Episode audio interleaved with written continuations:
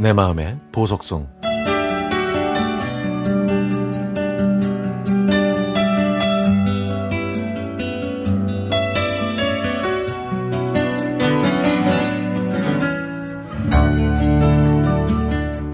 제 고향은 읍내에서도 고개를 몇 번이나 넘어야 하는 작은 동네였습니다.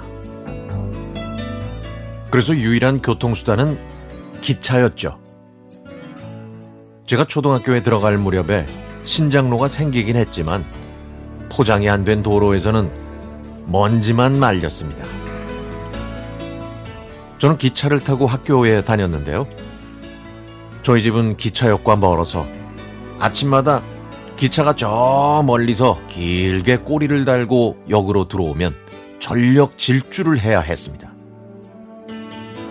조금만 일찍 일어나면 아침부터 힘들게 뛰지 않아도 되는데, 캬, 그때는 그게 쉽지 않더라고요. 그래도 마음씨 좋은 기관사 아저씨는 헐레벌떡 뛰어오는 저희 학생들을 위해 조금 기다려 주시곤 했죠.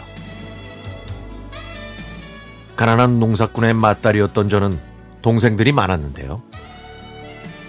늦게까지 일하시는 부모님을 대신해서 제가 집안일을 해야 했습니다.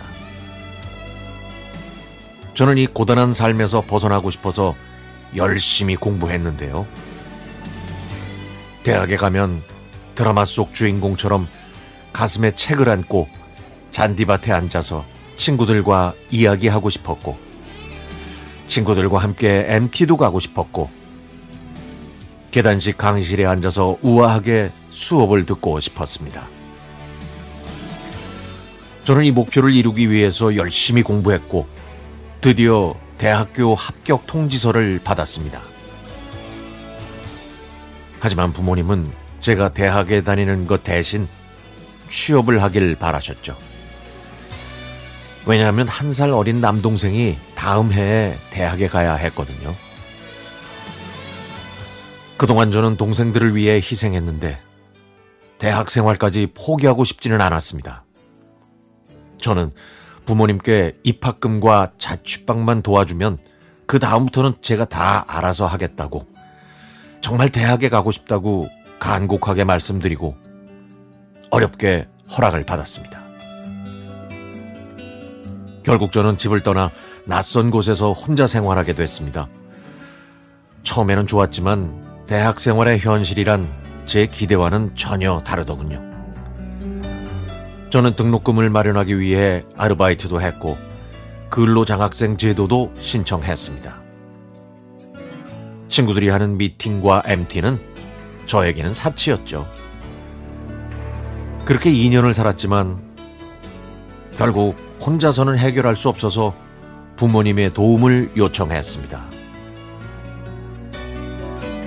어느 날 밤 혼자 터덜터덜 집으로 오다가 하늘을 올려다 봤는데 별들이 얼마나 예쁘던지 그동안 이 아름다운 하늘을 제대로 본 적이 없었다는 게 억울, 억울하다는 생각이 들더군요. 저는 할 수 없이 휴학을 결심했습니다. 휴학계를 제출하고 학교를 나오는데 마침 교내 방송에서 음악이 나오고 있었죠. 저는 그 음악을 듣고 그만 눈물을 흘리고 말았습니다. 그때 앞으로 뭘 해야 하나 걱정하면서 걷다가 우연히 공무원 채용 공고를 보게 됐습니다. 저는 망설이지 않고 지원했는데 운 좋게 합격했습니다. 이후에 다시 공부를 시작해서 지금은 성실하게 잘 살고 있네요. 저는 그때 휴학했던 걸 후회하지는 않습니다. 젊은 시절 대학의 낭만은 증발했지만 치열한 제 삶은 지금도 활활 타오르고 있으니까요.